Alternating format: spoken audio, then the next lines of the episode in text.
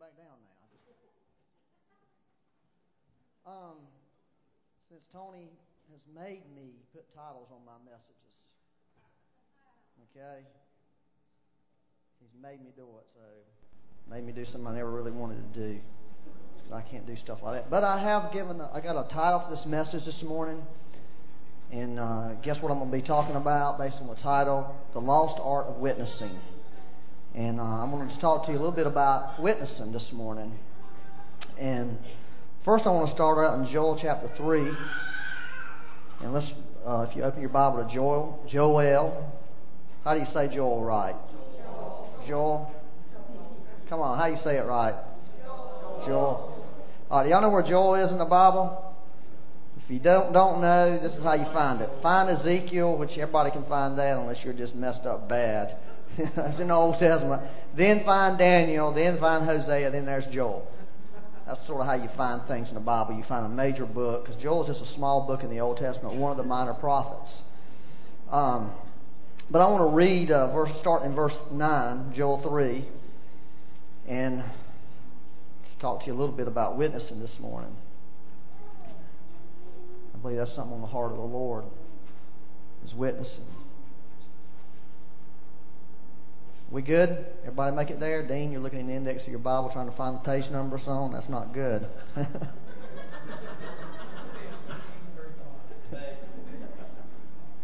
but I'll admit, Joel is sort of hard to find if you're not used to it. Joel chapter 3, verse 9. Um, Proclaim this among the nations. Prepare for war. Okay? Everybody hear that? Prepare for war. I think we need to really hear that this morning. Okay?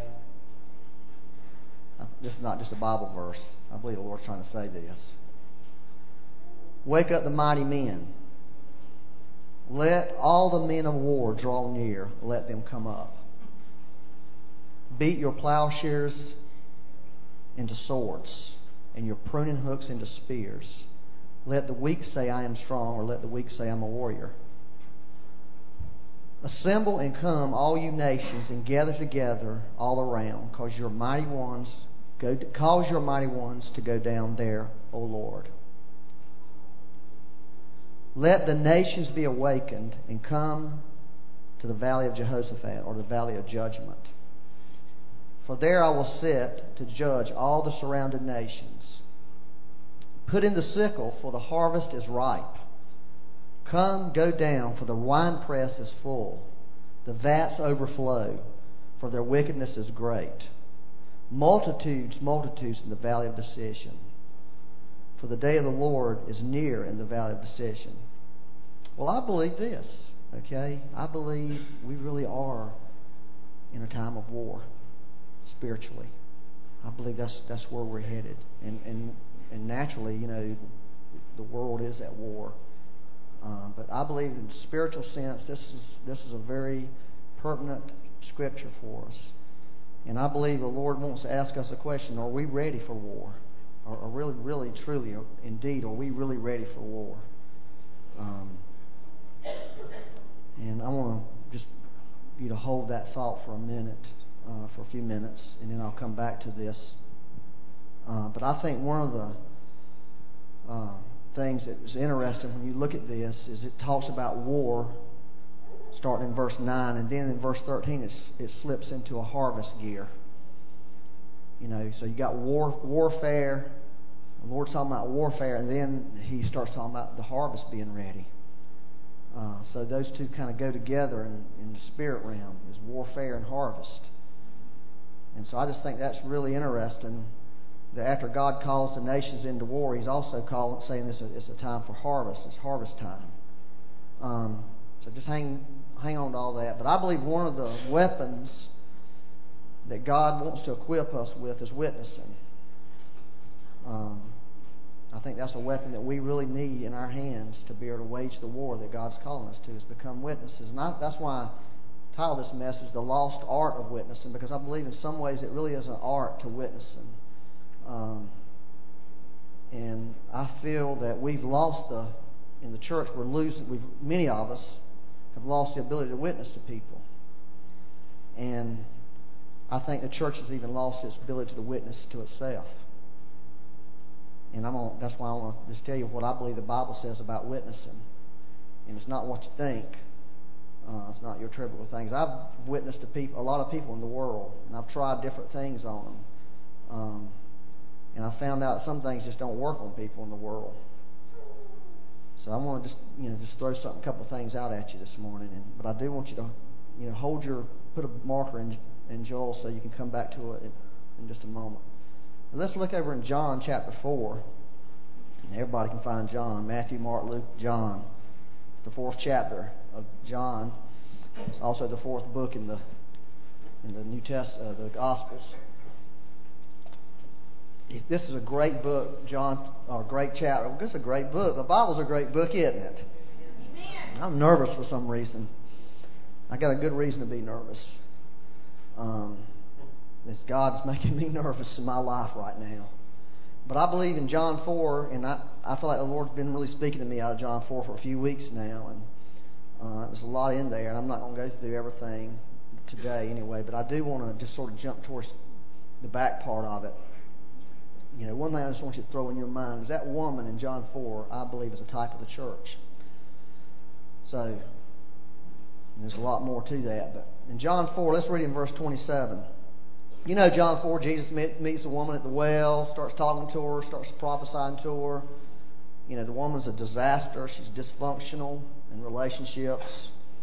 Had all these men in her life, married four or five times, living with a guy. She was a Samaritan, full of religion. Doesn't that sound like the church? dysfunctional, looking for lovers, looking for somebody to satisfy the needs in them, not finding it. Very religious, wants to argue about how you worship, all this kind of stuff. We we seem to do so well. Uh, so Jesus did all that, and and at this point it says in verse 27, his disciples came. They marveled that he talked with a woman. Yet no one said, "Why? Why do you?" You know, what do you seek? You know, in those days, talking to a woman wasn't really such a good thing to do culturally. Or why are you talking with her? The woman uh, then left her water pot and went her way into the city and said to the men, Come, see a man who told me all things that I ever did. Could this be the Christ? Then they went out of the city and came to him. All right, um, let's just jump over in the meantime because we don't really want to talk about what this issue with these disciples. Uh, let's jump down to verse 39. And many of the Samaritans of that city believed in him because of the word of the woman. Everybody say the word of the woman.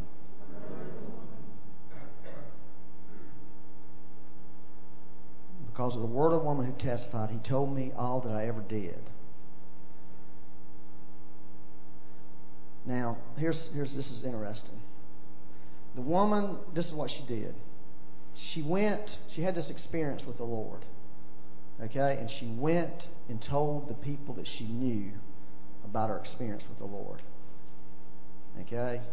Just went and told them, this is what's, what I've heard. This is what God's done in my life. And those people went because of this woman's witness and went to see this Jesus. Okay? Pretty, pretty simple, isn't it? But notice it was because of this personal experience that she had with the Lord. It's what she went to with these people in her town and talked to them about it. Then it goes on and says, uh, So when the Samaritans had come to him, they urged him to stay with him. He stayed there two days. And many more believed because of his own word. Then they said to the woman, Now we believe not because of what you said, for we ourselves have heard him, and we know that this is indeed the Christ, the Savior of the world. So what happened was first, this woman had an experience with the Lord. Then she goes and tells the people that she knows about her experience with the Lord. These people receive a revelation of Christ. They get saved because of what she said. Then some more people come and find and come to Christ because of what they've heard, and then they get saved themselves. Because then, so what? Not only what she did, she led people into a salvation experience, but she also led people into this personal experience with the Lord. And it was, are you following that? It wasn't just that, you know, she went and told them about the Lord. They went and found the Lord themselves. And so, um, and it all began because of what? Because she had an experience with God. That was what her, the whole thing was based on this encounter she had with Jesus that I didn't read about at, at the well when he began to speak into her life and talk to her, and she heard him and she encountered him. That was her whole witness was based on that one thing. I'm sure she didn't go back to the men in the town and say, "Hey, you know, I met this guy and he's saying you can't." In fact, it didn't say it. Well, he's saying you got to worship over here. She didn't go back and them talk about their issues of how you worship. She went back, "Hey, I've met this guy and he has revealed stuff to me that only God would know. He spoke to me. I had an encounter with him." And then she went and told these guys about it, and they heard about it, like, "Yeah, let's go. We want to know about this." And they got saved. Are you with me? Okay, let's uh, let's go over to uh, Acts four twenty. Let's look at this for a second. Acts chapter four, verse twenty. If you don't know where that is, just go over one book in the Bible, and you're there. Matthew, Mark, Luke, John, Acts. Verse four, verse, uh, chapter four, verse twenty. Uh, let's start at verse 19 just so we can sort of get in on the deal. These guys, Peter and John, were re- arrested this was after Jesus was, was, rose, was risen from the dead, after the church started. These guys got out there and started, started doing a bunch of stuff and preaching, and you know God was moving. And they, they, the Pharisees arrested him. The Sanhedrin, you know, the ruling religious party there, who had a lot of authority in Jerusalem at the time, had these guys arrested, and they were putting it to them, telling them they couldn't, you know, preach or talk and use the name of Jesus anymore. And that's what they said in verse 19. But Peter and John answered and said to them, Whether it is right in the sight of God to listen to you more than to God, you judge. that's a pretty tough word, isn't it? For we cannot but speak the things which we have what? Seen and heard. Now that right there is the definition of witnessing. We cannot but speak the things which we have seen and heard. Do you hear what I'm saying to you? The woman at the well heard something. The woman at the well seen, saw something. That's the thing she went to her town and talked about. She didn't talk about theology of worship. She talked about what she saw and heard. That's what these, the disciples were doing. That was their witness. We've seen something. We've heard something from heaven. This is our testimony. This is what we want to say to you. Y'all with me? Okay. A witness testifies to the things he has personally seen her. And you watch enough TV, you know, stuff on TV about courtrooms, and you will find that courtrooms, and I've been and sat in enough real, real courtrooms, which are just most boring place in the world. If you had to ever sit in court all day waiting on somebody that you're there hoping they'll, you know, Lord bless them, I'll be there with you in court. It's awful, but it's so detailed. That's why it's so miserable. All the detail they go through in cases where they have a witness that stands up, and, and, and basically the witness in the courtroom is testifying of what he has seen or heard. And it's very exact of what they're looking for in a courtroom. They want to know exact things. Not just, well, I thought, I've kinda. None of that stuff matters in the courtroom. It's really, what did you hear? What did you see? That's the way the court works. Now, this is interesting. When, when Dean and I went up to hear the debate between Mike Brown and a Jewish rabbi up in New York a few weeks ago, one of the TV reporters that was there at the end of, you know, they gave the reporters a chance to ask questions. One of the reporters says, "Sound like you guys are just witnessing." That's what they said. And Mike Brown's his response was this: "Well, what else can we? do? Basically, it was this: What else can we do? We testify to what we have seen and heard to know to be true." You know, she was saying, Y'all just out trying to witness to people. Yes, that's exactly what we're doing. We're testifying to what we have seen and what we have heard to be true. And the rabbi said, Yeah, that's right. I don't have anything to add to that. I mean, he was doing this, he was giving the same witness. He know, his was sort of messed up because he had seen and heard wrong things. But I thought, man, that is excellent. That's powerful what he just said. It's powerful what he just said. I'm just telling you what I've seen and what I've heard to be true. I'm not trying to, you know, dazzle you with theology. I'm not trying to dazzle you with facts. Are y'all with me? Philemon 1 6. This is, I got it up here if you want to look up there. It's a great verse in the Bible. He says, Paul is praying that the sharing of your faith may become effective. The sharing of your faith, your testimony, your witness, it may become affected by the acknowledgement of every good thing which is in you in Christ Jesus. Every good thing which is in you in Christ Jesus. In other words, Paul is saying, whatever God has done in your life, whatever is real in your life spiritually, that is the thing that you share. That's the thing you give. Are y'all with me on that? Oh, everybody knows that, right? You don't know this will warp you, this will ruin you, this will mess you up. All right, here's some examples in the Bible. The Bible's full of tremendous examples. All right, one example, you don't have to look these up. Peter in Acts 11. In Acts 10, Peter went flopping over to a a, a, a Gentile's house at the time. They didn't allow it, and ate with them, preached to them. They got all wild and got filled with the Spirit, got saved, got tongues, got baptized in water, and then he got in trouble for it. You know. But what did he say to these people when he announced? He was saying, Listen, this is why I did what I did. God spoke to me. God showed me something, and I did it because God, I had an experience on the rooftop of God. He didn't pull out a bunch of stuff in the Old Testament. Well, this is what it says here. No, he said, I had a real experience with God. And because I had this experience, I went to these people. That was his defense. It was good enough. Okay. You know, and then they sort of figured out their theology on it, some other smarter ones. Same thing with Paul in Acts 22. He was being arrested in Jerusalem in big trouble. They was trying to kill the guy. I mean, so bad that soldiers had to pick him up and carry him to keep the crowd away from him. They were crazy. So they, Paul gets to speak, and guess what he starts talking about? He starts talking about how God revealed himself to him. He starts talking about this experience he had with God.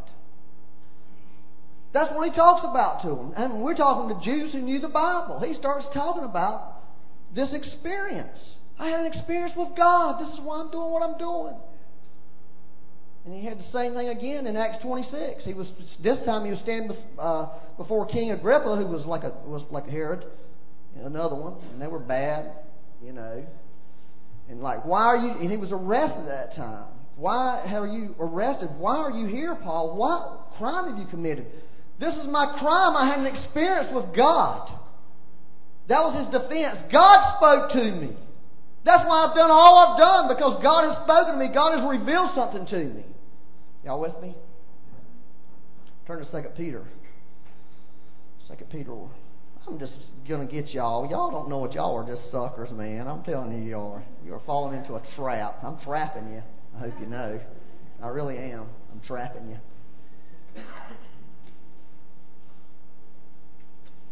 But it's a good trap. It's a trap you want to be in. Second Peter chapter one, verse sixteen. This is great, man. This is another example. My thing is the subtitle above verse 16 in my Bible is called The Trustworthy Prophetic Word. Okay? For we did not follow, this is Peter talking. Now, this is Peter, old man Peter. This is Peter down the road in life.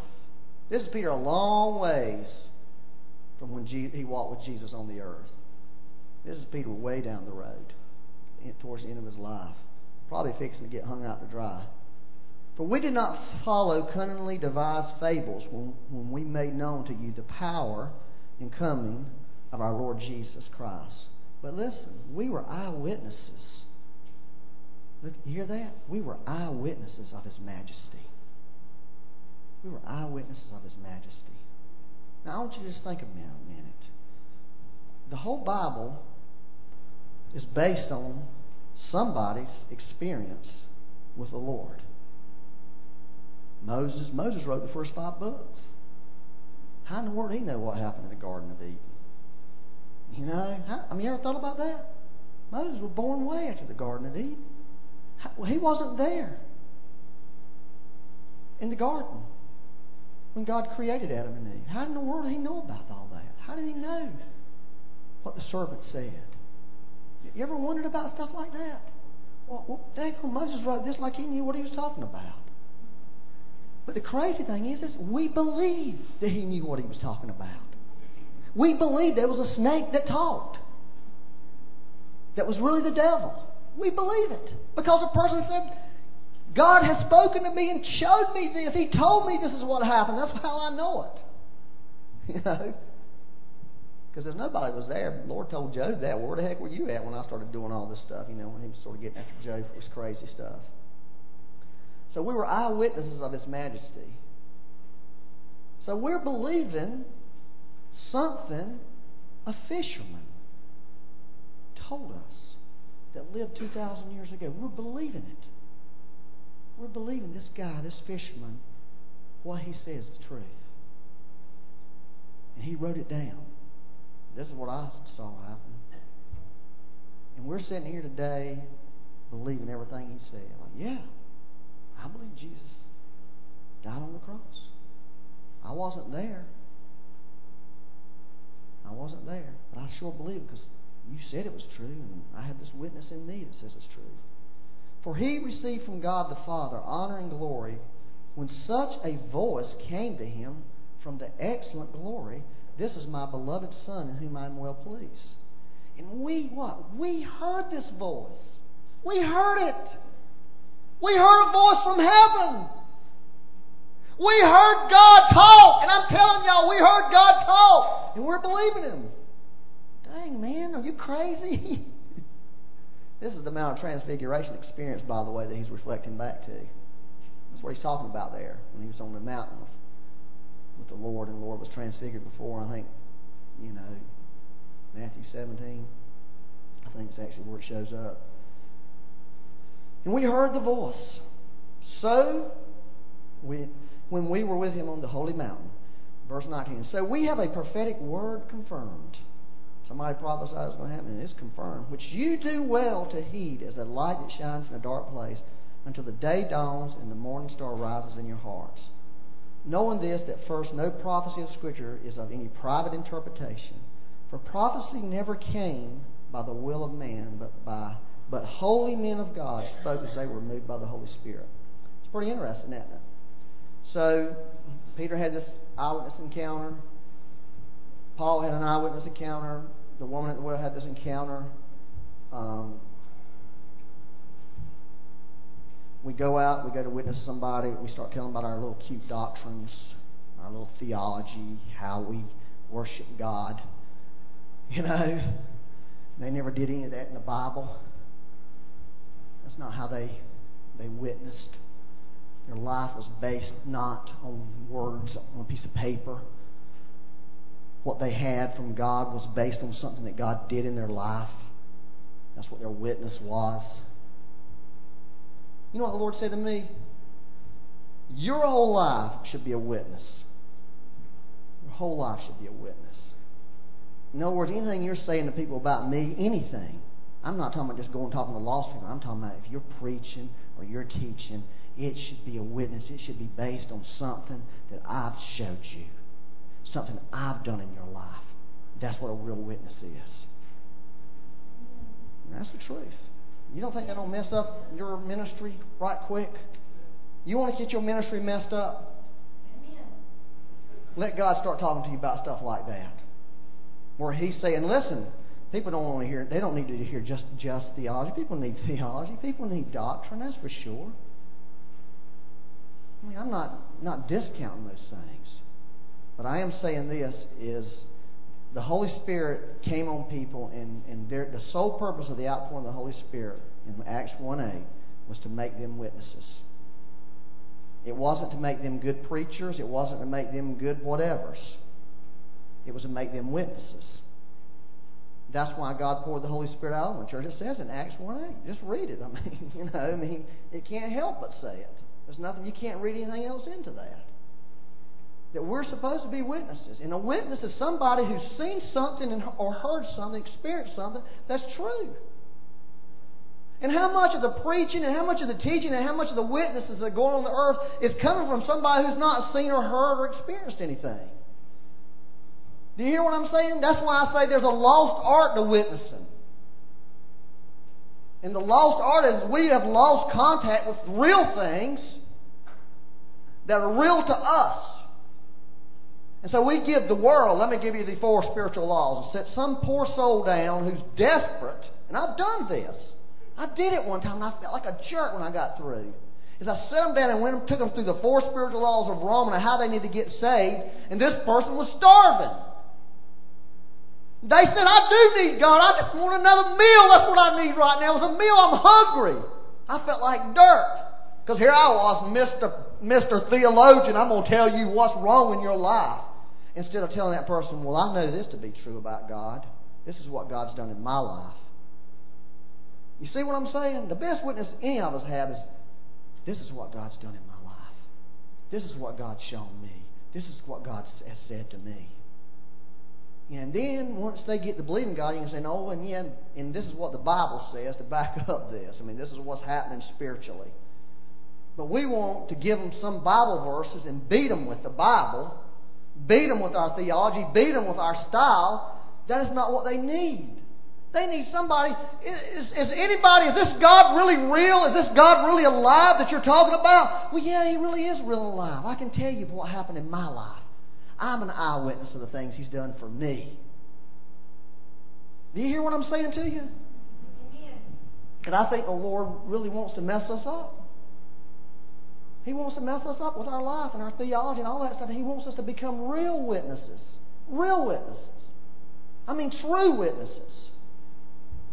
Now, this is interesting. I sent Mike Brown, poor Mike Brown. He's going to come here on March 20 20th, I think. He's great. But I was asking him about how to have an ongoing relationship with a Jewish rabbi to be able to build a relationship with this person and, and talk to this person about Christ. And hopefully, with the end result, is lead this person to Christ. I had this email conversation with him. This is one of the things he said to me about about the about Jews, about rabbis, and about just unbelieving Jews. They're not used to dealing with Christians who simply hold to their Christian faith. They're not used to dealing with Christians who simply hold. I'm sorry. They're more accustomed to dealing with Jewish believers who want to get into an apologetics battle. That's what they're that's what the Jewish people out there are used to. They're used to these messianic Jews wanting to do ap- apologetic battles and fights with arguments with them. Okay? He says this Keep your views clear and simple, but firm in the word, and the rabbi will be challenged. That was his counsel to me. Just if you really want to do this, this is what you need to do. You need to get in a battle with this guy. Just keep your views clear and simple. Make sure they're in the Word. Make sure it's something that the Word of God is, you can stand on. But clear and simple. Something God's done in you. I thought that was profound um, profound insight on how to witness to a Jewish rabbi and have an ongoing relationship with him. Now, told you, I set you up. Does anybody believe what I said to be true of any level about being a witness? That really it needs to come from your personal experience, your life, what God's done in you, what you've seen and heard. Okay, well, I'm going to give you a witness this morning about something. Okay? Are y'all good for that? I'm just going to give you an example of what I just preached about. Um,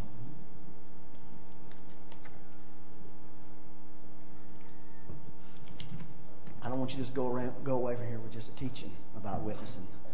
I want you to go away with something I believe is really real. And I didn't put it on there because it's too chicken to. I didn't want Tony putting it on the internet anyway, but I want to give you a witness of what I feel like God has shown me. And I think it's I'm it's serious to me. Okay, that's why I'm feel real nervous. Um, one thing I want, you to know about one of the meanings of the, Greek word for witness, it, it's martus. It's what M A R T U S is one of those spellings of it in the Greek um, or martyr, M A R T U R. It's where we get our word martyr. Y'all know what a martyr is? Ain't that a nasty thought? Think about it a witness is a martyr. This is one of the things you're going to find out. If you're really going to live from a witnessing perspective, it's going to kill you. It's going to eat you. It's going to eat your flesh up. Okay, your flesh feels bad about spiritual things, honestly. Mine does. It hates spiritual things when it really comes right down to it. My flesh argues with God over spiritual things. But can you imagine Paul? Well, we've arrested this guy, and the argument is this is the craziest argument. Paul says this guy's alive, and these guys say he's dead. Now, doesn't that sound like a crazy thing? They're having an argument over this guy who had to, you know, the, these guys are on this side said, No, he's dead. And Paul, he was arrested because he simply said, No, he's alive. Now, that seems crazy. When you, I mean, we don't think it's crazy because we've gotten used to it. If you put yourself in that situation, can you imagine? Paul said, No, I know this man is alive. He's revealed himself to me. There is a thing the Bible says that calls the foolishness of the message preached. And that's where the martyrdom, if that's a word, comes to play in our life. Is if we begin to witness to people and tell them the things that are real in our life from God. I'm not talking about your Bible doctrine, but the real things in you. You are going to feel like a fool many of the times. Because spiritual things are foolish to our carnal mind. And I think that's one of the applications of being a martyr.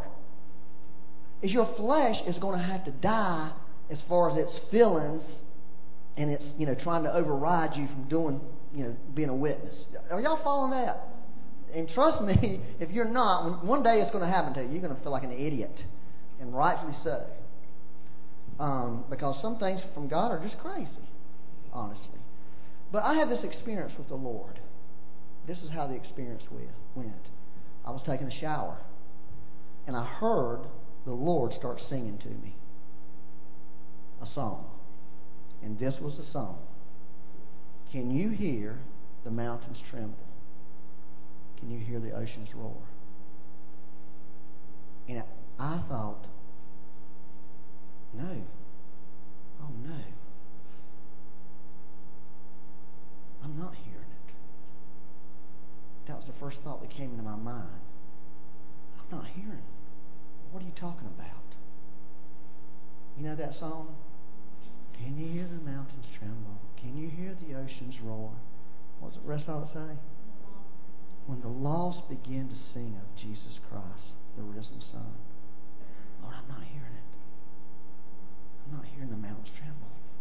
You know, I started crying because I realized I'm not hearing something that God wants me to hear. And I started saying, Lord, please, please have mercy. I want to hear, Lord. Don't, don't let me miss what you're saying in the earth right now. Don't let me miss what you want to do in the earth. Miss it. Please don't let us miss it, Lord. Please, I beg you, Lord, please, please, you know. Because when he was saying, Can you hear? he had the question mark on the end of it. So I come to church and I say, Becky, think we could do that song? It's for church. think we could sing that song. Mm, you know, she may say yes, she may say no. She was in a good mood that day. Yeah, I'll do it. We'll sing it. We'll try it. Um, so we sang the song. And then Becky gets this little concept. I don't know where she got the idea at right in the middle of the song. Opening doors and let's sing out to our community. That's cool. That was nice.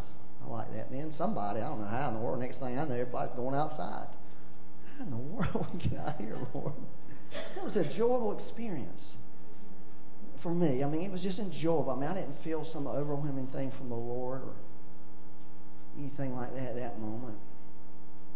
Then we came back in, you know, people milled back in. I know some people probably didn't like that. I used to not, I used to not like any kind of expression of anything outside the box in church.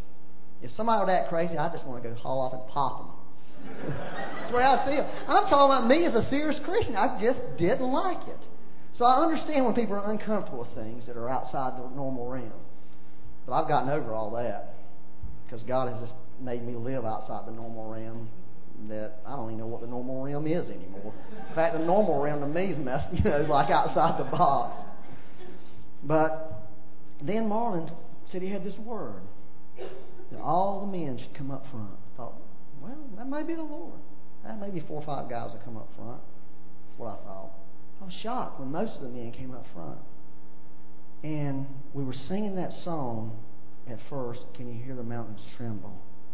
And then I felt inside of me trembling. I felt this, the oceans roaring in me. I felt shook. And then somehow or other, we've got from that song to the battle hymn of the Republic. My eyes have seen the glory of the coming of the Lord. Remember that song?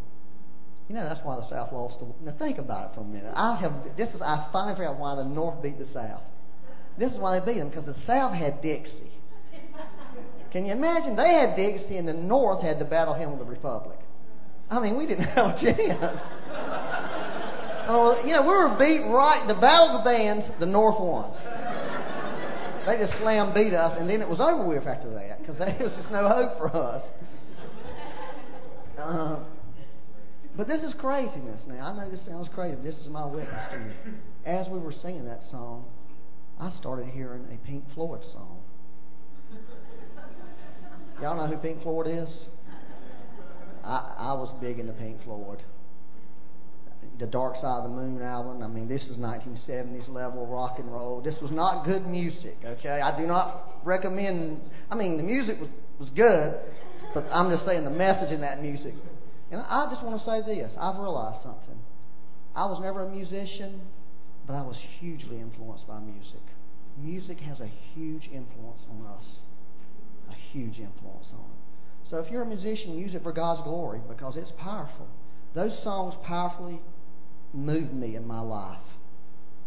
Okay?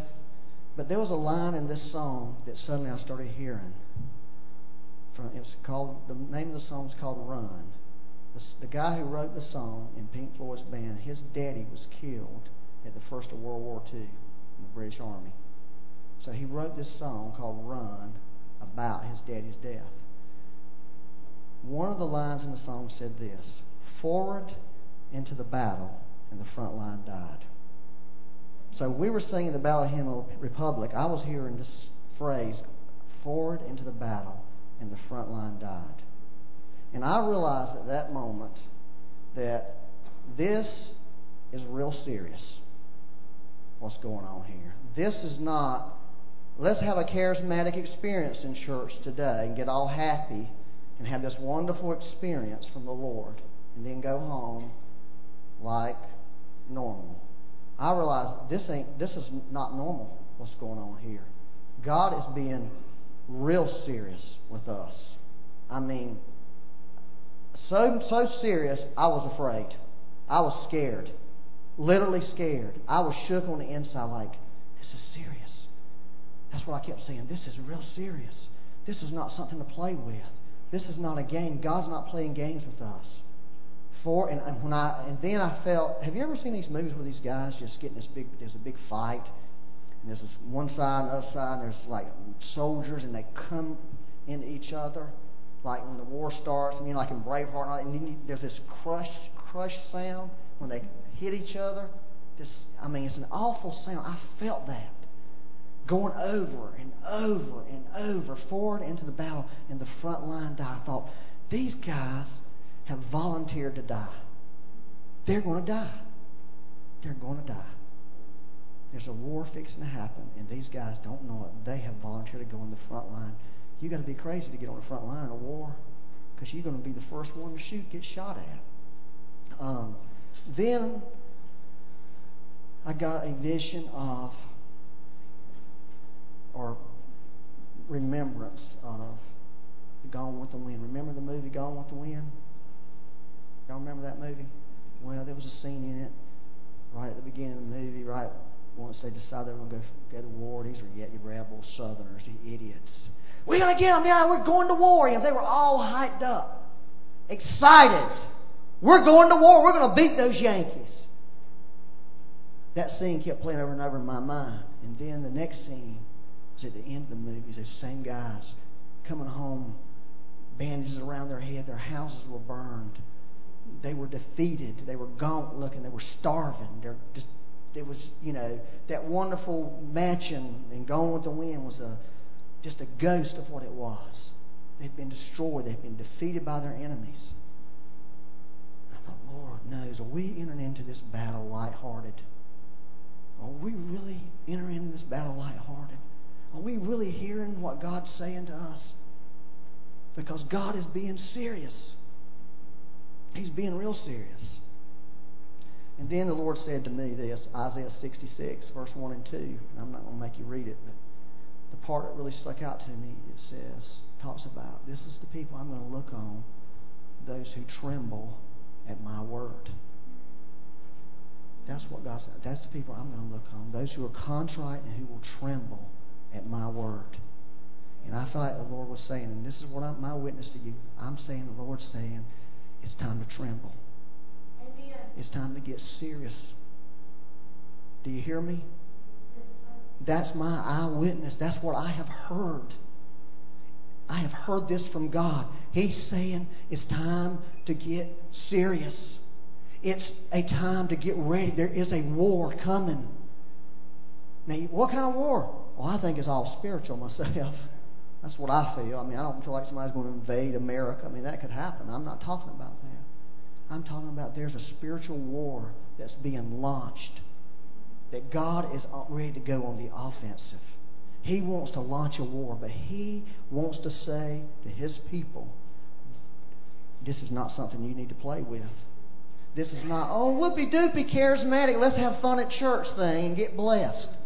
It's not that. And I want to go whoopie doopie, let's get blessed at church. I like that. I'm all for being blessed.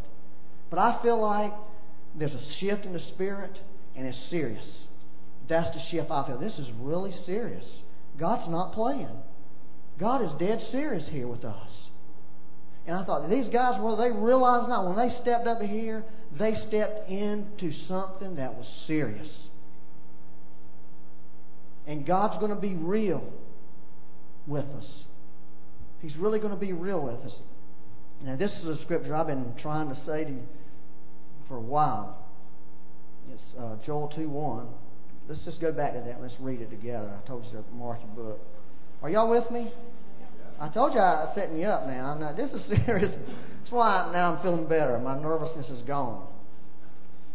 you know, you feel so stupid saying stuff like this. Because really and truly, when you say stuff like this, this is it. You either you either got God or you don't got God. You know what I'm saying? There's no in between. There really isn't. Joel 2 1. Blow the trumpet in Zion and sound an alarm in my holy mountain. I feel like the Lord's saying that. Sound the alarm. Sound the alarm. Sound the alarm.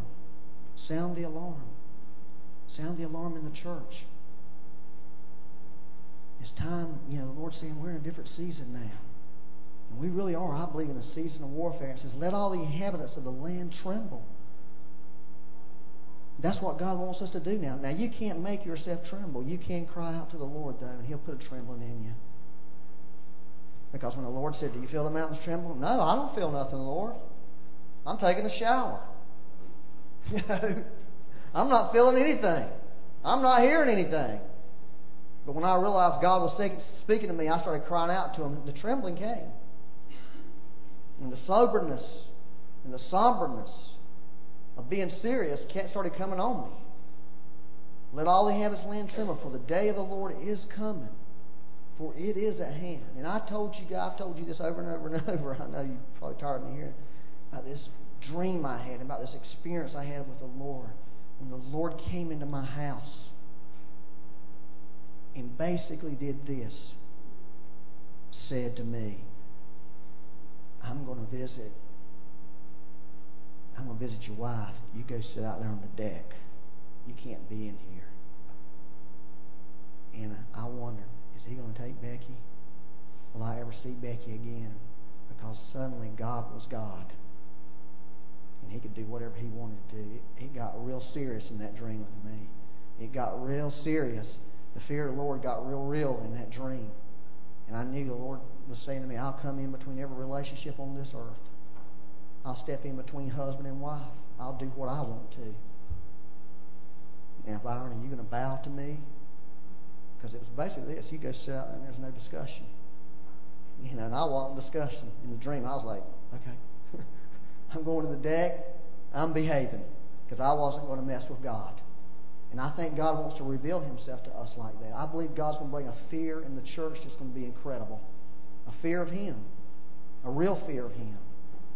And, you know, things that God let, you know, would look the other way. In the, in, in the army, when you're in war, things, you just can't get away with stuff that you used to could. I mean, I, I guess that's what I'm saying. And that was my pitiful attempt last week when I was saying, you know, okay, well, if this is serious, let's just stick with basic things. Husbands, love your wives. You know, let's just stick with things the Bible says. Don't exasperate your children. You know, think right things, honest things, pure things that God wants us to be happening in our life. Um, but I'm here to say the Lord, the Lord's being serious now. That's my witness. He's serious right now. We're in a serious time.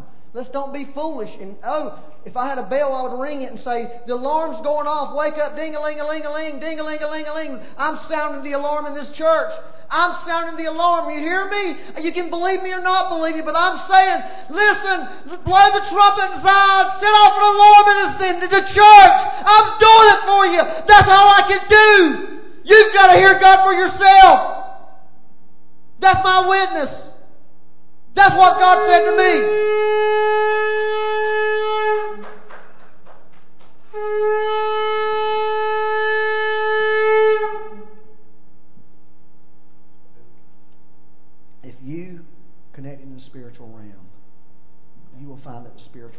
Is in an uproar right now. It is in an uproar. It really is. When I really step into it, I realize there's chaos going on this realm because there's, there's, you know, lines are being drawn. You know, armies are lining up. There's an array of spiritual things happening that I don't pretend to understand. But I believe, you know, I just wanted to witness to you. You know, it's time to be serious with the Lord. It's just time, and I don't know when anything's going to happen or how anything's going to. Happen. I don't predict that. I'm just telling you what God has shown me.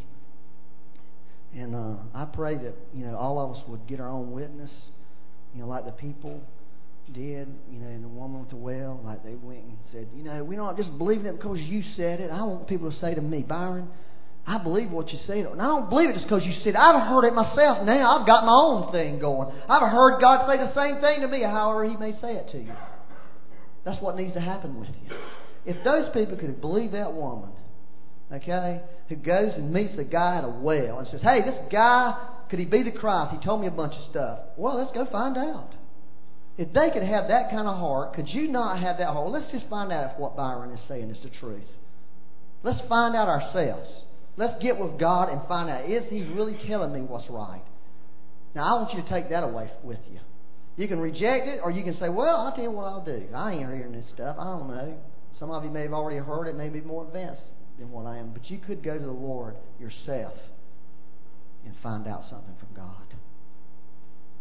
You could cry out to the Lord yourself. Or is this true? Are we in a time of war? Is it a time to prepare? Is this a serious moment in history that we need to be paying attention to? And God will speak to you. You know, He'll show you. It may take months. I mean, this has been going on in my life for, for several months now. All this this whole thing's being played out inside of me. You know, but once the Lord speaks to you, you're messed up. I'll tell you that. Ruin your you'll ruin your teaching ministry. So I thought, you're going to ruin everything, Lord. So I told him, you're ruining me. I can't. How am I supposed to teach like this? Because that's what I like to do. you know, how am I supposed to do that? You can't teach this stuff. Amen. Yeah. Let's just stand up and.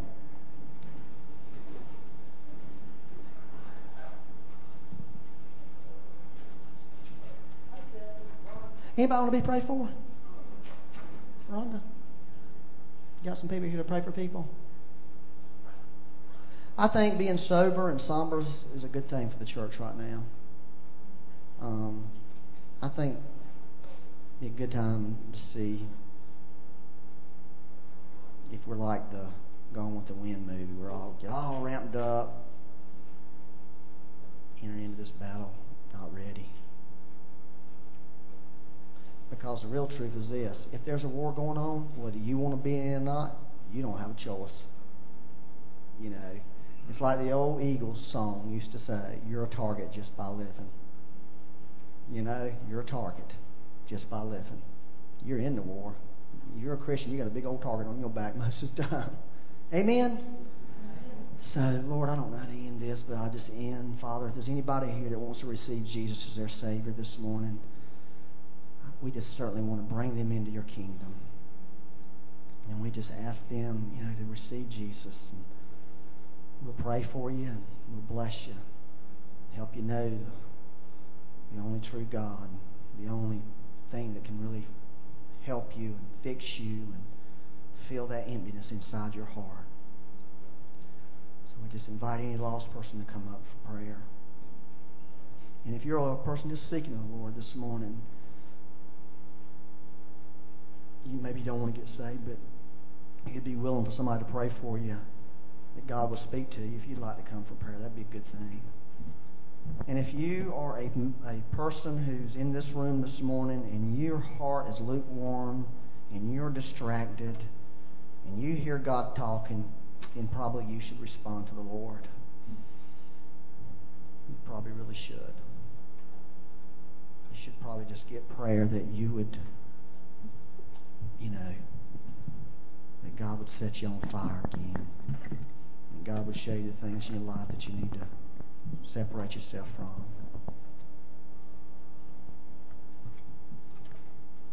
Lord, we just pray right now for every person in this room that they would just, Lord, you'd speak to them. I pray, pray we'd all be like those people in that village of Samaria that, hey, we'll go out and see if this is Jesus. We'll go out and find out, is this you, Jesus? Is this really you? What this woman, what this Byron Wicker is saying? Is that you, God? And they would hear something personally. And Lord, Lord, this is the truth. I haven't, Lord, you can tell Byron don't know what he's talking about. I said, okay, it'd be good if I didn't know. That would be, Lord, whatever you want to say. But I pray that people in this room would have that heart to find out about you and about what you're doing in this earth right now and about how that relates to their personal lives and about what, what, what that, how that relates to the world we're living in right now. I pray every person in this room would find that out. You'd put that hunger in them. You'd put that desire in them, Lord, to find out what's really going on, Lord. And Lord, I pray you would, we would all become witnesses of you, Lord. That we all would have an experience, the experiences you've given us, that we could go tell the world